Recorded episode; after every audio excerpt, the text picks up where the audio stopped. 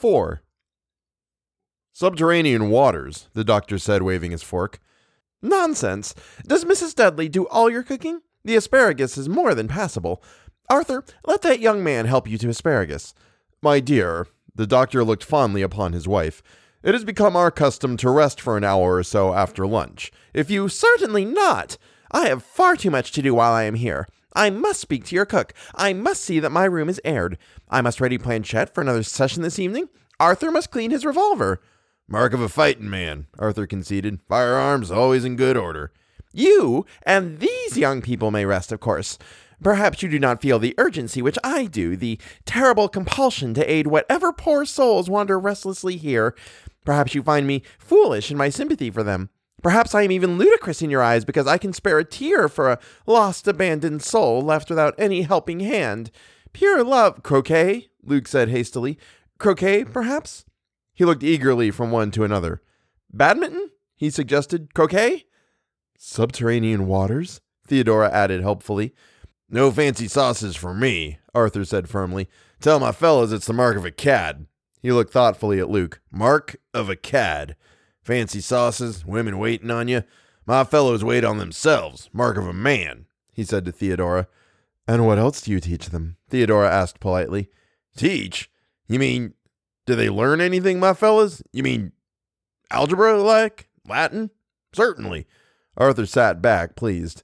Leave all that kind of thing to the teachers, he explained. And how many fellows are in your school? Theodora leaned forward, courteous, interested, making conversation with a guest, and Arthur basked. At the head of the table, Mrs. Montague frowned and tapped her fingers impatiently. How many? How many? Got a crack tennis team, you know. He beamed on Theodora. Crack! Absolutely top hole. Not counting milksops? Not counting, said Theodora. Milksops. Oh, tennis, golf, baseball, track, cricket. He smiled slyly. Didn't guess we played cricket, did you? And there's swimming and volleyball.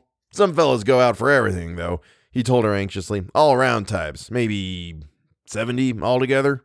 Arthur, Mrs. Montague could contain herself no longer. No shop talk now. You're on vacation, remember? Yes, silly of me. Arthur smiled fondly. Gotta check the weapons, he explained. It's two o'clock, Mrs. Dudley said in the doorway. I clear off at two.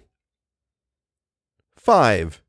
Theodora laughed, and Eleanor, hidden deep in the shadows behind the summer house, put her hands over her mouth to keep from speaking to let them know she was there. I've got to find out, she was thinking. I've got to find out.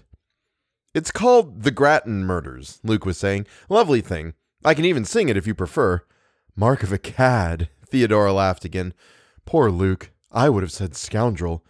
If you would rather be spending this brief hour with Arthur, of course I would rather be with Arthur. An educated man is always an enlivening companion. Cricket, Luke said. Never would have thought we played cricket, would you? Sing, sing, Theodora said, laughing. Luke sang in a nasal monotone, emphasizing each word distinctly. The first was young Miss Grattan. She tried not to let him in. He stabbed her with a corn knife. That's how his crimes begin. The next was Grandma Grattan, so old and tired and gray. She fed off her attacker until her strength gave way. The next was Grandpa Grattan, a settin' by the fire. He crept up close behind him and strangled him with a wire. The last was Baby Grattan, all in his trundle bed. He stove him in his short ribs until that child was dead, and spit tobacco juice all on his golden head.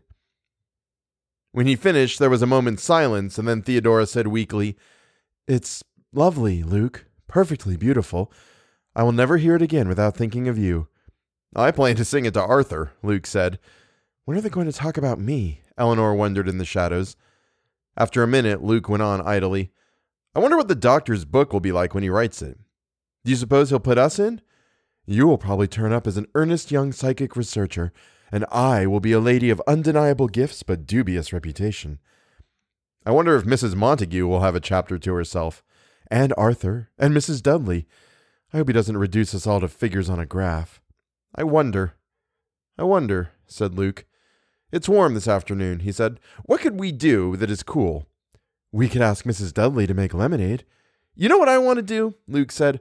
I want to explore. Let's follow the brook up into the hills and see where it comes from.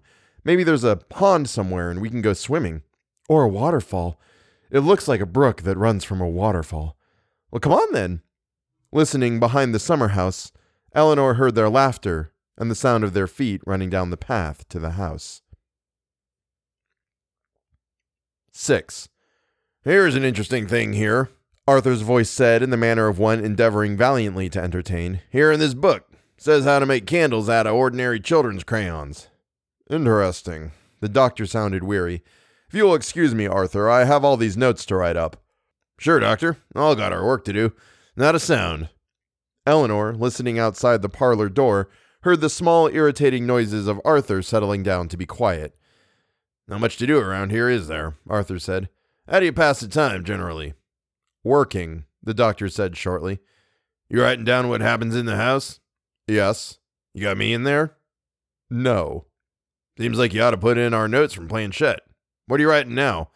Arthur, can you read or something? Sure. Never meant to make a nuisance of myself.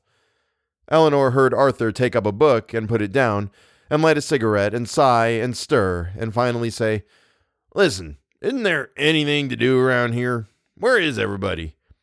The doctor spoke patiently, but without interest. Theodora and Luke have gone to explore the brook, I think, and I suppose the others are around somewhere. As a matter of fact, I believe my wife was looking for Mrs. Dudley. Oh, Arthur sighed again. Might as well read, I guess, he said. And then, after a minute, Say, Doctor, I don't like to bother you, but listen to what it says here in this book. 7. No, Mrs. Montague said, I do not believe in throwing young people together promiscuously, Mrs. Dudley. If my husband had consulted me before arranging this fantastic house party, well, now, it was Mrs. Dudley's voice, and Eleanor, pressed against the dining room door, stared and opened her mouth wide against the wooden panels of the door. I always say, Mrs. Montague, that you're only young once. Those young people are enjoying themselves, and it's only natural for the young. But living under one roof, it's not as though they weren't grown up enough to know right from wrong. That pretty Theodora lady is old enough to take care of herself, I'd think, no matter how gay Mr. Luke. I need a dish towel, Mrs. Dudley, for the silverware. It's a shame, I think, the way children grow up these days knowing everything. There should be more mysteries for them, more things that belong rightly to grown ups that, that they have to wait to find out. then they find them out the hard way. Mrs. Dudley's voice was comfortable and easy. Dudley brought in these tomatoes from the garden this morning, she said. They did well this year. Shall I start on them? No, no, no. You sit down over there and rest. You've done enough. I'll put on the water, and we'll have a nice cup of tea.